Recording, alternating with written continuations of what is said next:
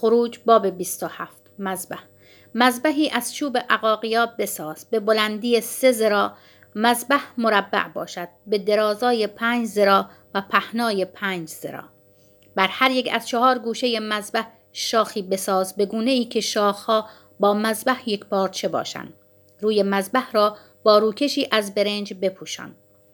تمامی اسباب مذبح را از برنج بساز. لگنها را برای برداشتن خاکستر، خاکندازها و پیاله ها، چنگالهای گوشت و آتشدانها را. برای مذبح شبکه‌ای از برنج بساز و به هر چهار گوشه شبکه حلقه‌ای برنجین متصل کن.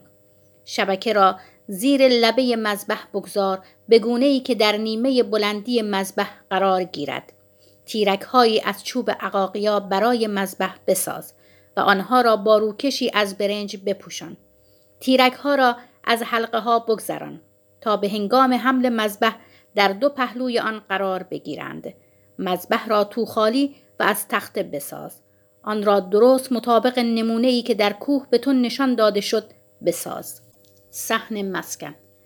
صحنی برای مسکن بساز. برای جانب جنوبی صحن پرده‌هایی از کتان ریزبافت تابیده بدوز، به درازای صد ذراع، با بیست ستون و بیست پایه برنجین و بر ستونها قلاب‌ها و بندهایی از نقره باشد.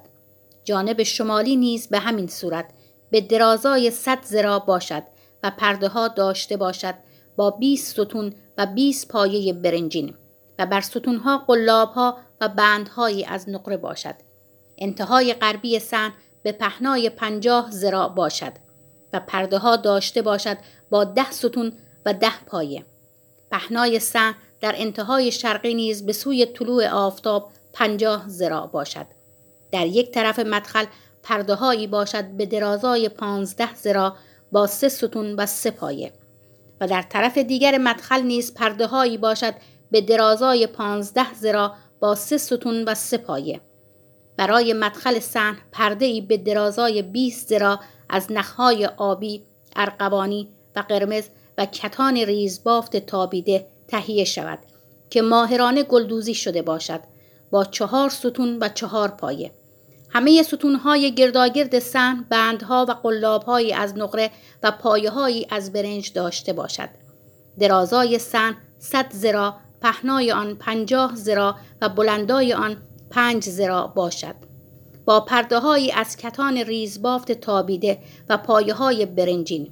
همه اسباب دیگر مسکن برای هر خدمتی از جمله تمام میخ‌های آن و میخ‌های صحن از برنج باشد. روغن چراغ‌ها. بنی اسرائیل را امر فرما که روغن خالص از زیتون افشرده برای روشنایی نزد تو آورند تا چراغ‌ها همواره روشن نگاه داشته شود. در خیمه ملاقات بیرون حجابی که مقابل شهادت قرار دارد، هارون و پسرانش این چراغ‌ها را از شب تا صبح در حضور خداوند روشن نگاه دارند.